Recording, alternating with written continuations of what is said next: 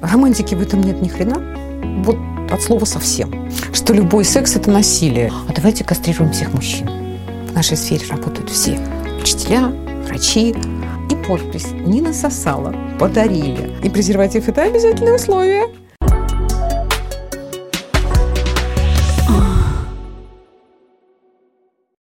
Привет, друзья!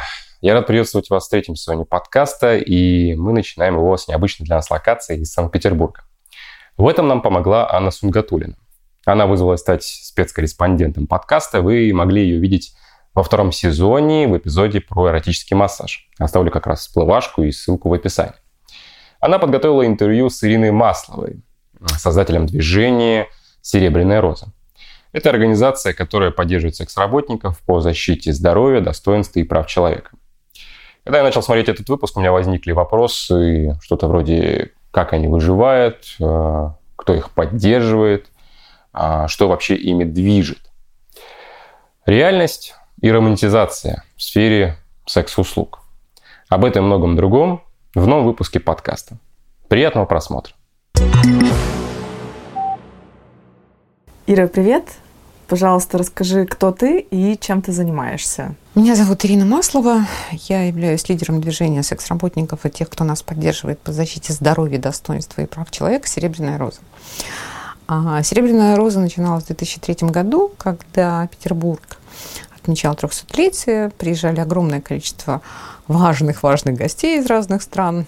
И все, кто сильно неугоден, да, подвергались таким серьезным гонениям. Это называлось, вот с моей точки зрения, да, это были зачистки в городе. Прям вот реально зачистки.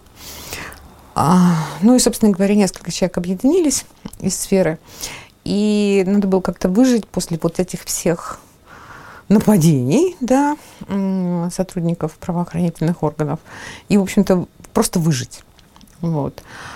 После этого достаточно долгое время это была просто группа самопомощи. Мы собирались вместе, обсуждали какие-то вопросы, потом вдруг начали притаскивать э, молодежь, которая вот-вот только пришла для того, чтобы ну, поделиться какими-то профессиональными секретами, скажем так, да, тревогами и то, что может ожидать людей. Вот, в 2012 году а, мы собрались из нескольких регионов и решили, что а вот а давайте-ка мы сделаем свою благотворительную организацию. А, и мы попробовали. Мы подали в Министерство юстиции документы, собрали весь этот пакет, жуткий совершенно. Вот, устав, там, протоколы. А, у нас не получилось ни первый, ни второй раз. Мы подавались дважды. А причина, по которой нам, значит, официальная причина, по которой нам Минюст отказал, а, что они не знают, кто такие секс-работники, а вдруг это сексологи, а вдруг это продавцы в секс-шопах. А раз они не знают, кто такие секс-работники, то они не могут гарантировать, что мы не будем разжигать межнациональную, межрелигиозную рознь. Ну, в общем, и много всякой вот такой дури было написано в официальном отказе, вот, что мы поняли, что назовем-ка мы это творческим союзом, а он регистрации не требует, вот как работали, так и будем продолжать работать. То, чем мы занимаемся, это профилактика ВИЧ-инфекции, потому что здоровье – это единственная категория, э, в которой государство готово нас слышать, э, готово нас видеть и готово ну, хоть как-то идти навстречу. Вот. А, это профилактика ВИЧ-инфекции, инфекций, передаваемых половым путем, э, туберкулеза и в том числе насилия какое-то время отработав, мы поняли, что только про здоровье, ну, правда, э, в кодировке, которой нас отмечает э, Минздрав, да, ну, например, люди, употребляющие наркотики, это 102 год. Мужчины, имеющие секс с мужчинами, это 103 год. Знаете, как нас обозвали? Инфекция, передаваемая половым путем. Да? И вот я когда начала разбираться с документами, очень долго кричала, что, слушайте, мы люди, мы не инфекция. Ну, понимаешь. И при всем при этом понятно, что это дискриминационные составляющие, понятно, что это криминальная составляющая, при том, что а, работа, секс-работа подразумевает а, всего лишь правонарушение. Вот за занятие проституцией статья 6.11 Кодекса об административных правонарушениях. Я когда общаюсь с журналистами и говорю о том, что у каждого человека по факту рождения есть права, и у секс-работников тоже есть права, да, на меня очень странно смотрят, и я привожу совсем простой пример. Ты перешел дорогу в неположенном месте, ты совершаешь правонарушение. Угу. То есть по аналогии вот с переходом дорог, дороги в неположенном месте, да, это не криминал. Это правда не криминал, это не уголовная ответственность. Но отношение правоохранительных органов к нам такое, ну вот, ну хуже нас, наверное, только эти, как их называют, террористы. Вот эти захваты борделей, да, это же прям вот спецоперация. А из того, что я заметила, что ты делаешь, э, делает твой фонд, это покупка презервативов по очень низкой цене, э, возможность дать анализы, получение э, поддержки, психологическая помощь. Это все бесплатно. Юридическая помощь. Можно связаться заранее с адвокатом, и уже, если вдруг что, ты будешь знать, кому звонить и что делать. Если вдруг совсем критично, то в момент рейда ты можешь сказать, подождите секунду, сейчас мы позвоним в Серебряную Розу. Подождите маленечко. А, и сказать о том, что девушки, которые работают э, в сфере массажистками, доминами, а, трансперсоны, мужчины, которые тоже предоставляют какие-то другие э, услуги, чтобы они не боялись прийти в офис и получить те услуги, которые э, оказывает э, фонд «Серебряная роза», потому что вас никто не осудит, здесь приходят такие же, как вы, и здесь точно знают, как вас послушать и как с вами поговорить. Никаких э, ну там, не знаю, как сказать, скорченных физиономий, как это может быть на приеме у гинеколога. Косых взглядов, Косых взглядов да, не будет. Все все прекрасно понимают и знают, э, где вы работаете, почему вас точно не обвинят. А, по нашим данным, в секс-работу вовлечено, участвует в этом около трех миллионов человек. Это женщины, мужчины и трансперсоны. То есть говорить о том, что это только женщины, ну, как бы не совсем верно. Да? А достаточно много трансов.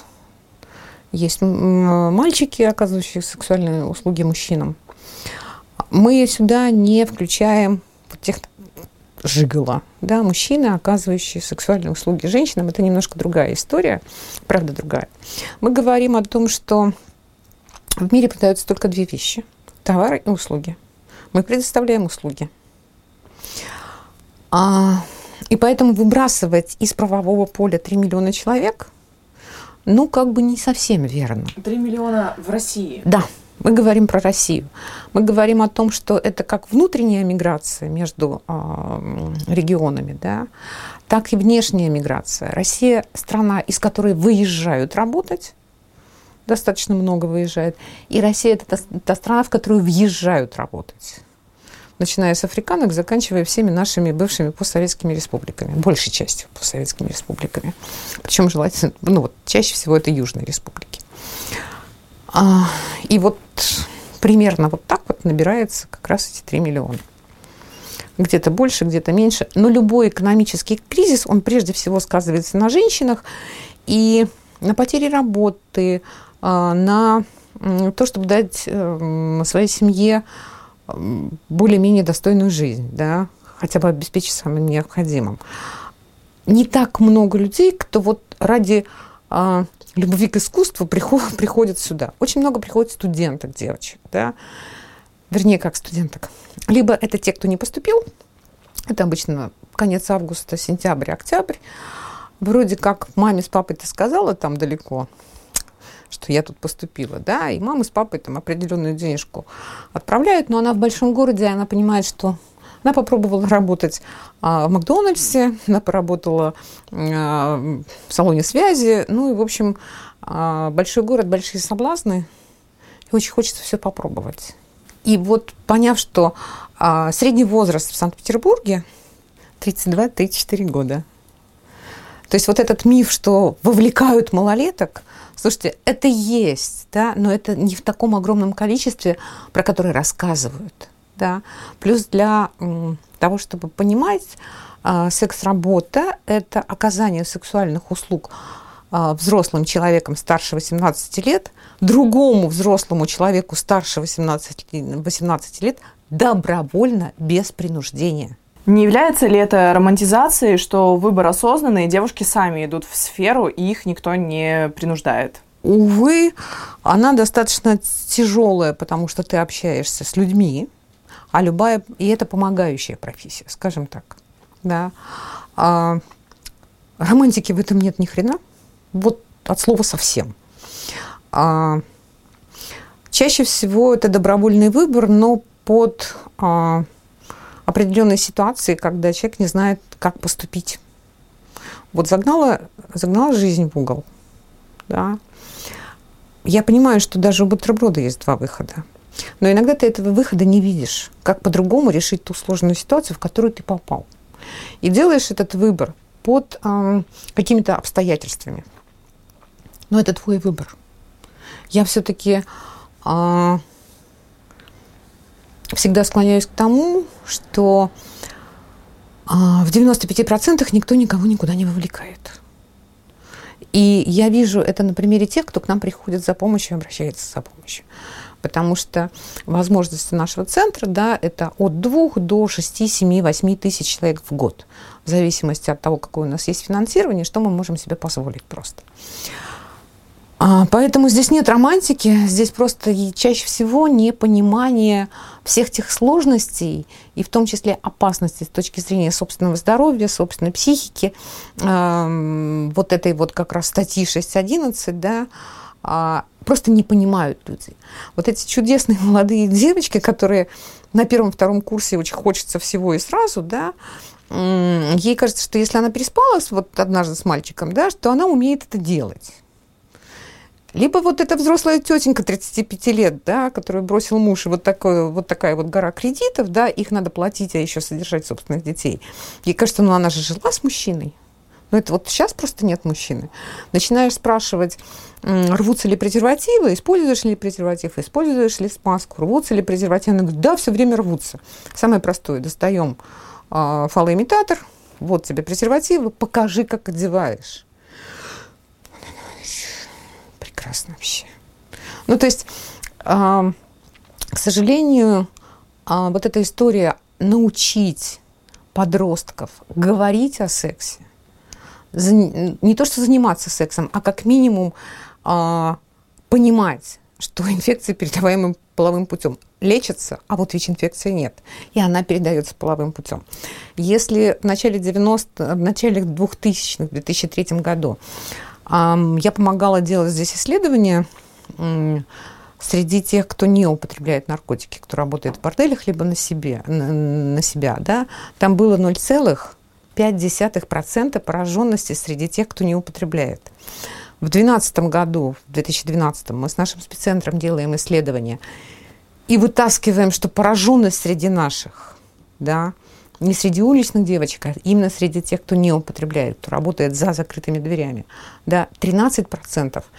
И непрерывная работа с 2012 года, именно как «Серебряная роза», как программа «Серебряной розы», а, в 2018 году нам показывает, что та же самая выборка 500 человек, а, мы смогли, это единственная группа, где возможно опустить процент пораженности ВИЧ-инфекцией. Да, с 13% мы опускаем до 3%. Вот эти 3% мы держим на уровне вот этих трех процентов. Потому что говорим, потому что тестируем, потому что даем возможности, потому что у нас есть презервативы, любриканты. И сотрудники, которые умеют разговаривать, да, без осуждения, просто принимая людей такими, какими они есть. Это вот про здоровье, что мы делаем. Плюс у нас есть прекрасный э, доктор-гинеколог. А если ты работаешь, если ты оказываешь услуги. Если у тебя энное количество клиентов в день, там, в неделю, в месяц, ну, как минимум раз в полгода надо сходить и сдать тест на ВИЧ-инфекцию, потому что государство гарантирует бесплатное лечение.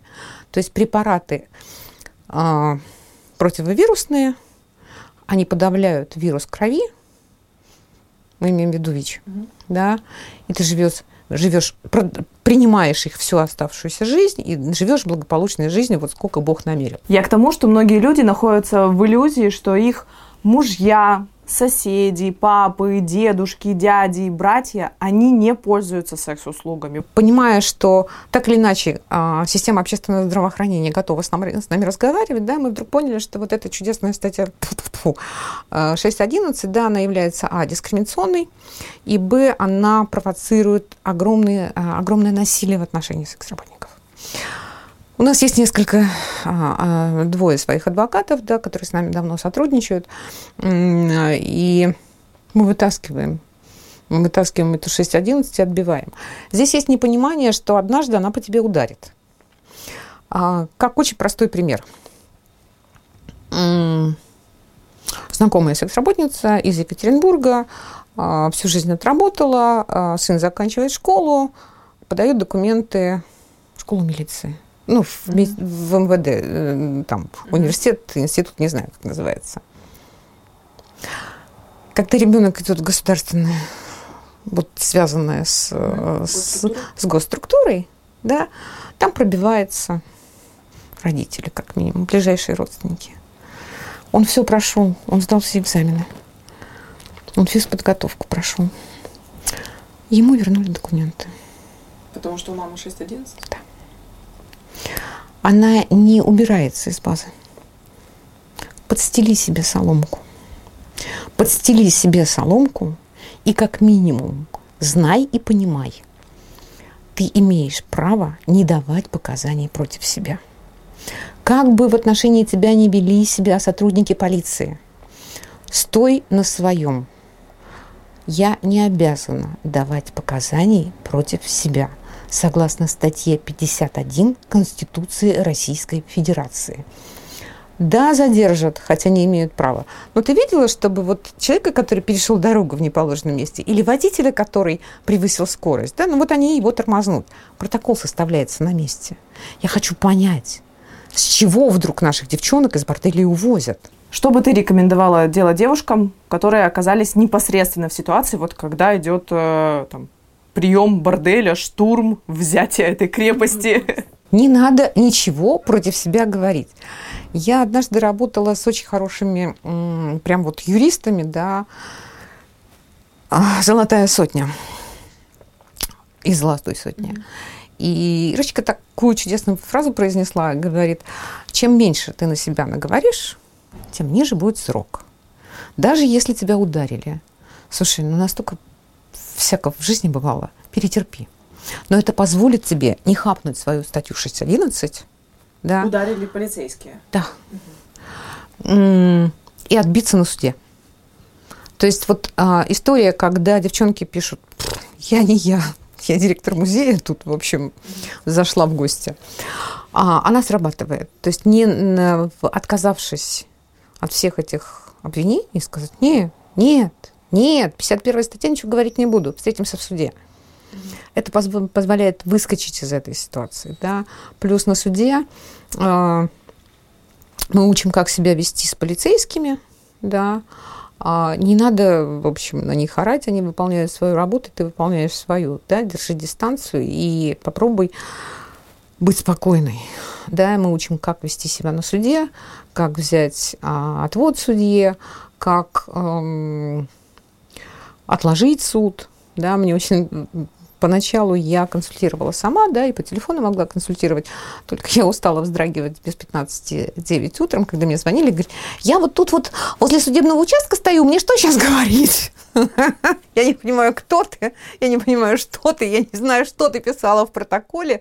Самое простое – это прийти, это правда надо идти на суд. На суд идти себя защищать надо. А перед тем ну, допустим, девочка работает в сфере, она вот только начала. Может ли она прийти в Серебряную Розу, Может. получить консультацию о том, да. как себя вести, что да. делать, как разговаривать? Да. У нас есть брошюры, у нас есть методички, в конце концов мы можем поговорить, да, и рассказать это вот, вот просто разжевать на пальцах. А самое простое. Берете листочек бумаги чистый, ну, чтобы вот, вот прямо научиться, да, чтобы не вздрагивать, что писать, что не писать. берете ручку, берете листок бумаги чистый, да, и раз в день полный листок с одной стороны и с другой. Согласно статье 51 Конституции Российской Федерации, имею право не давать показаний себя. С предъявленными обвинениями не согласна. Точка. Да? И спешите вот этот вот, ну, попишите месяц с двух сторон каждый день. Угу. Поверьте мне, вы напишите это в любом своем состоянии, вот ночью подними, и ты напишешь. Просто отработай вот этот вот навык, чтобы рука запомнила, как писать. И все. Это же очень просто. Как наши детки учатся э, писать прописи, учатся писать буквы? Просто пишут. Просто это, это совсем просто, простая вещь. Ты знаешь, наш первый, первое уголовное дело, куда мы вмешались, это был 2012 год. Я была на фестивале свободы секс-работников. На Всемирном мы были в Калькутте. И там много часов разницы открываешь компьютер, ну и читаешь новости, да, и тут мне попадается новость, что девушку в Санкт-Петербурге полицейский бил проститутку с такой-то улицы. А я работала с уличными девчонками в маленьком автобусе в другой организации, и я практически всех уличных девочек, кто употреблял наркотики, да, я их знаю. То есть я вот только-только перестала работать. А ты что делала? А мы выезжали, мы делали тот же самый аутрич. Мы выезжали, раздавали презервативы, тестировали. Ну, то есть все то, все то же самое. Просто, это шесть, это, шесть, это шесть лет, да, я работала с уличными девчонками. А, и я понимаю, что я ее знаю. А там просто в статье прям фамилия, имя написано, да, точка, на которой она работала. И это было вот как бы терять тех, кого ты знаешь, всегда тяжело да, особенно когда общаешься с человеком больше шести лет, по средам и пятницам. И я вернулась, вернулась на эту, приехала на эту точку, просто попросила, что девочки, что произошло, да, приехал клиент на точку, да, это там стоянка была на Потапова у нас а, с другом. Сняли девчонок, стали отъезжать от стоянки, их гаишники остановили тот предъявил корочки, девчонки поняли, а отъехали буквально 150 метров. Девчонки поняли, что менты, да, и попросили их обратно привести а, на стоянку, на точку. Они их привезли, через полчаса вернулись, не смогли никого найти, да, и вот в этой ярости он начал ее избивать. Хотя на она точке при всех. Да, на точке при всех, хотя она отдала деньги тут же. И, в общем, он ее бил и забил. Кинул в машину, в багажник. Я отвез в лес и выбросил. И девочки с этой же точки, кто вместе с ней работал, помогли найти ее маму.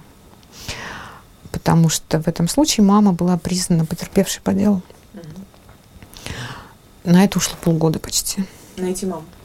Найти маму. И я, когда я позвонила, и она приехала ко мне в офис, мы с ней стали разговаривать, она говорит, ты же понимаешь, следствие уже закончено, и следователь, который вел дело, сказал, что ну, максимум, что ему грозит, три с половиной года условно. Потому, потому что полицейский. Потому что, а, полицейский, служил в горячих точках, а идет он по делу как причинение смерти по неосторожности. Несмотря на множество свидетелей. Да. Он же ее выкинул еще живую, она сама умерла. Мы вытянули это дело на зубах. В победу верила я, Ира Танина мама и наш адвокат. Мы победили. И он получил 9 лет строгого режима с компенсацией потерпевшей стране в 1 миллион. И тогда я поняла, что вот эти вещи надо делать. Мы их делаем не очень много, но потому что на это требуются силы, эмоциональные силы и финансы. Ну, возвращаясь в реальность, в реальность э, полицейские, адвокаты, врачи, любая должность, все пользуются услугами секс-работников. Нету ни одной сферы, которая бы не пользовалась. Я не знаю таких. Я больше тебе скажу. В нашей сфере работают все. Учителя, врачи, э, даже сотрудники суда. Знаю. То есть ты знаешь, мы же ничем не отличаемся от э, любой тетеньки, которая идет по улице. Я всегда говорила о том, что Вы даже не можете не знать, кто. Да? Мы ходим с вами в одни магазины, платим за квартиру, вводим детей в один и тот же садик, да, иногда преподаем ваших детей. А еще к нам ходят ваши мужья, любовники, соседи и племянники. Тоже иногда сыновья. Поэтому насколько вы будете к нам относиться, да, как? Ну, в общем, то же самое вы получите в ответ. А знаешь, когда правозащитники а, стали нас поддерживать, вот серьезные правозащитные организации, ровно в тот момент, когда случился ОВД «Дальний» в Казани. Это когда полицейские взяли подозреваемых в каком-то преступлении, но это были не те люди, да, и для того, чтобы выбить показания, насиловали а, бутылкой из-под шампанского. Это было в ОВД «Дальний» города Казани. Да, их а, смогли осудить. И вот тогда я объясняла правозащитникам, да, мы встречались, я объясняла, если в отношении одних людей допустимо со стороны полицейских насилие, грабеж, вымогательство, жестокое обращение, то с чего вы решили, что рано или поздно вот всему все это не перейдет на кого-то очень близкого для вас? Вот, собственно говоря, да, ты можешь сейчас а, быть уверена, да, что сотрудники, которые как бы в форме там а, полицейских, Росгвардии, там, следственного, кого угодно, ты не попадешь под эту мясорубку, даже если ты эти услуги не оказываешь. Нет, не можешь. Просто не можешь. Я слежу за несколькими девушками в интернете. Сейчас это все открыто в Инстаграм. Они освещают свою деятельность. И одна из дам, она в очень люкс-сегменте. Ее услуги стоят порядка 40 тысяч час. Она снялась специально в фильмах для взрослых. Она к этому относится как к бизнесу. Красивая девушка, спортсменка, высшее образование, полная семья. Она говорит о том, что вот в моей ценовой категории э, какие-то негативное, негативное поведение со стороны клиента, оно практически невозможно, потому что, ну, топ-менеджеры у меня тут, депутаты, вы как бы, извините, человек себе должен, ну, много денег позволить со мной время провести. А, в то же время есть дамы, которые ушли из сферы, и сейчас они пишут э, курсы, и они рассказывают э, все то, что есть у вас на сайте, про безопасность, про то, как вычислять клиентов, что говорить, а, только за деньги. Это стоит, причем это стоит там от 20 до 200 тысяч стоят эти курсы. Я действительно специально узнавала, и когда э, выглядит это все так, э, как бы ты ни выглядела, сколько бы лет тебе не было, ты покупаешь мой курс, и ты все спокойно работаешь на себя, и тебе дарят там айфоны, кто-то из клиентов в тебя влюбляется, и ты открываешь салон красоты, сидишь себе красивая. Насколько часто такие истории действительно, насколько они имеют отношение к реальности? Потому что я разговаривала с девочками, которые тоже видели вот эту же рекламу курсов, и они были очень сильно возмущены, говоря о том, что это романтизация, о том, что эта девушка из-за своих внешних данных у нее получилось сразу прыгнуть в высокую ценовую политику, но за 3000 в бардаке на улице и там в какой-то кладовке с не знаю, там, дворником, она никаких услуг не предоставляла, поэтому, ну, вот представление о другой стороне она не имеет. Вот расскажи об этом. Ты знаешь, журналисты очень часто спрашивают а, по поводу содержанок да, и эскорта. Можете как угодно мне говорить, что это не секс-работа. Ну, в общем-то так. Вот. Но оказание сексуальных услуг, оно, в общем-то, приравнивается к секс-работе, какая бы ценовая категория там ни была. Романтизация, ну, слушай, ну, самая большая романтизация, это, наверное, фильм «Красотка». Ну, вот, вы мне простите, это сказка про Золушку. Такие сказки иногда случаются в жизни, да, но чаще эта сказка заканчивается грустненько, вот прям грустненько. А, у меня есть знакомые девочки, которые прекрасно выходили замуж, и в том числе за своих клиентов, которые понимал все, да, вот прям любовь до гроба, дураки оба. Но когда у мужчины случается сложность, ну, работа не работа, там, друзья не друзья, начальство не начальство, а кто самый близкий, на кого можно сорвать. Ты должна помнить, из какого дерьма я тебя вытащил. Ну неужели он то же самое может сказать, не вытаскивая ее из дерьма? Конечно. Какое количество девушек, э, которые приходят к тебе, эмоционально, психически стабильны, у них нет проблем с алкоголем или наркотиками? А, ты знаешь, с алкоголем процентов два. Именно ну, проблем, именно проблем. Нет, ну как бы тех, кто имеет проблемы с, с алкоголем, да, их очень немного. Мгм. А, э, это в пику вот тем вот спасателям. Где-то у меня там, по-моему, есть. Я- Интерсекциональным феминисткам? Да. А, Которые э, утверждают о том, что а, 95% секс-работниц имели опыт суицида, а 100% алкоголички, наркоманки, а, в общем, м, 90% болеют ИПП и ВИЧ-инфекцией. Слушайте, хрень полная. Вот прям хрень полная. Им почему-то очень хочется всех нас посадить за швейные машинки, научить шить. Можно спросить, теток, у которых два высших образования, вы тоже за швейные машинки посадите? Или девочек уличных, а, у кого употребление наркотиков и был опыт от СИДок, да, по 228 по статье в тюрьме, да, когда 12 часов за швейной машинкой, Они это... так умеют. Да, они так умеют. Для них это вот принудительный труд.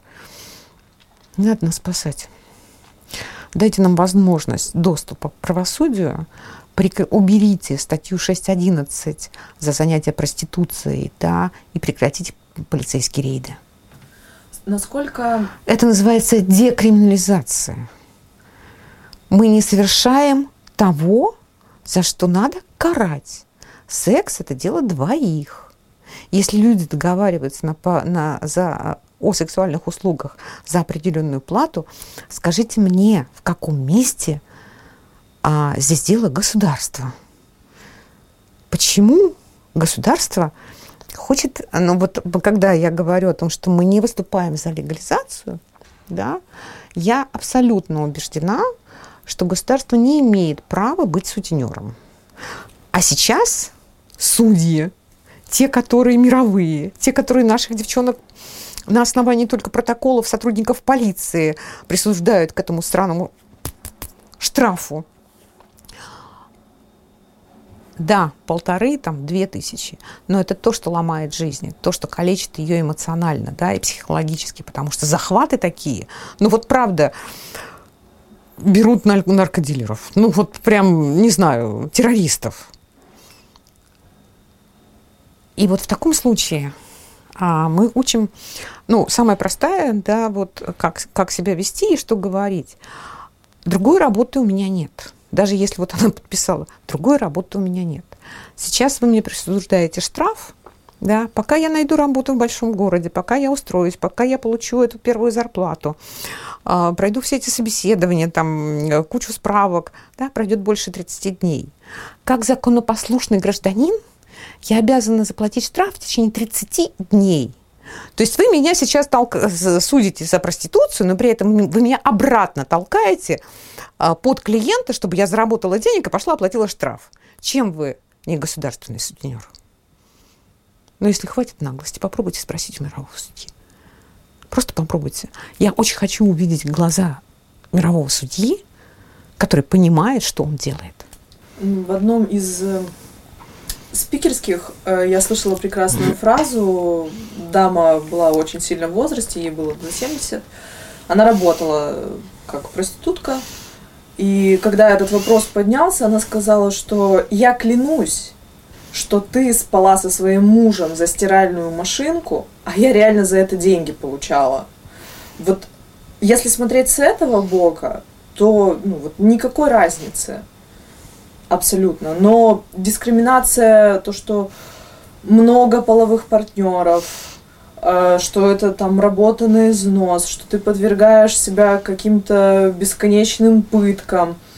э, Что любой секс – это насилие. Это кричат феминистки. Да, любой любой мужчина – это садист. Вот Он- прям его надо... Слушайте, можно победить проституцию. Хотите, предложу. Ну, то есть ни, ни одной стране мира, ни в один исторический период не удавалось победить проституцию. Вот, в принципе, не удавалось. я придумала, как ее победить. А давайте кастрируем всех мужчин. Я думаю, что Я думаю, что и мужчины будут против, и мы будем против. Но они же прекрасны. А я, например, видела законопроект. Я отслеживаю вот ту хрень, которую они пытаются, значит, продвинуть. А, по легализации. Это, наверное, 14-15 год. Причем выступал за это даже Кобзон. Ну, то есть он был, возглавлял вот эту вот эту Лицом. лицом, да. Да. Кто чем дорогает? Некоторые лицом. И в этом законопроекте, значит, а, что секс-работницей может работать только женщина старше 25 лет. Да. Я не, вот не задавай мне никаких вопросов. А работающая только на собственной жилплощади, собрав ам, согласие на свою работу у всех жильцов дома, представь многоквартирник, да, вот, а, она должна э, положить в качестве страховки за свою деятельность 1 миллион в банк, вот, а клиент может предъявлять, да, э, клиент может предъявить пр- претензию в течение полугода, и раз в пять дней она должна проходить медкомиссию, а, вернее, сдавать все анализы. Не спрашивайте меня, зачем. Ну, то есть, вот все вот это полная дурь. Но оно же изначально ты даже Ну, то есть, и тогда это не девиантное поведение и не проституция, тогда это секс-работа легальная. Как себя могут сохранить и обезопасить девушки, которые только пришли в сферу, что им обязательно нужно сделать? Знаешь, когда клиент звонит по телефону, да, неважно кому, девушкам, админу, который в борделе работает, да, вот вот сильно за 40 тысяч, прекрасной э, деве, феи. Фея, по-моему, называется. Да, фея. Мгм. Первый вопрос. Работаешь? Проезжая мимо уличных девчонок, открывается форточка машины, и он тоже у них спрашивает, работаешь?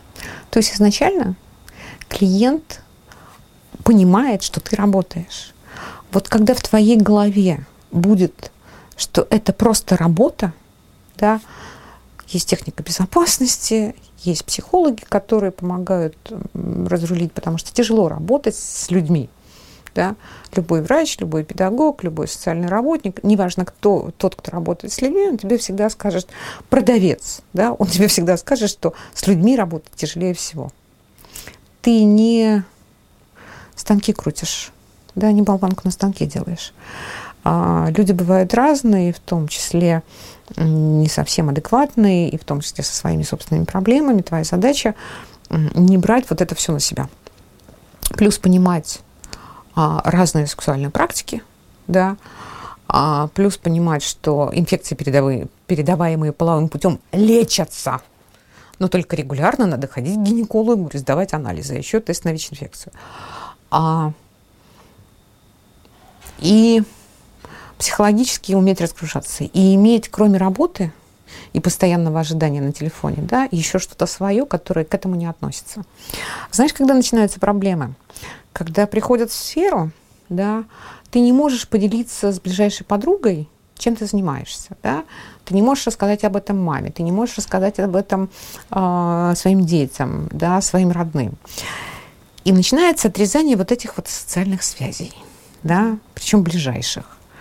Потому что недоговаривание правды, оно тоже ну, сильно влияет на психику. Я не говорю о том, что надо вот так распахнуть душу на распашку, да, и, и пойти это, с красным флагом, с красным зонтиком. Нет. Просто надо понимать, ты сама пришла, и только ты в силах сама уйти. Рано или поздно ты все равно уйдешь. Постарайся сделать так, чтобы вот эта правда, который, в которой ты живешь сейчас, вот эта ситуация да, за тобой не гналась. Поэтому очень аккуратно интервью, очень аккуратно с журналистами, очень аккуратно с клиентами а, и очень аккуратно со своими личными фотографиями. Это сейчас тебе кажется, что у тебя все в порядке, да, и ты можешь себе позволить. Ты не знаешь, как жизнь сложится через 5 лет, через 10 лет. Как отреагируют твои дети, когда у тебя будет своя собственная семья. Наверное, когда-то все равно будет. И вот эта вот правда, да, она порой догоняет. Ровно в тот момент, когда этого уже совсем не надо, когда жизнь совсем изменилась. Чуть-чуть, да, ты находишься в ситуации здесь и сейчас, но постарайся ее для себя сама сделать безопасной.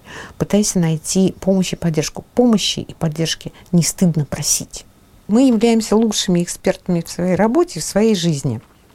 Поэтому, э, собравшись несколько раз, фокус-группы делая, мы составляли правила поведения клиентов, да, чтобы развеять те мифы, что я тебя купил и буду тут делать все, что я хочу. Вот.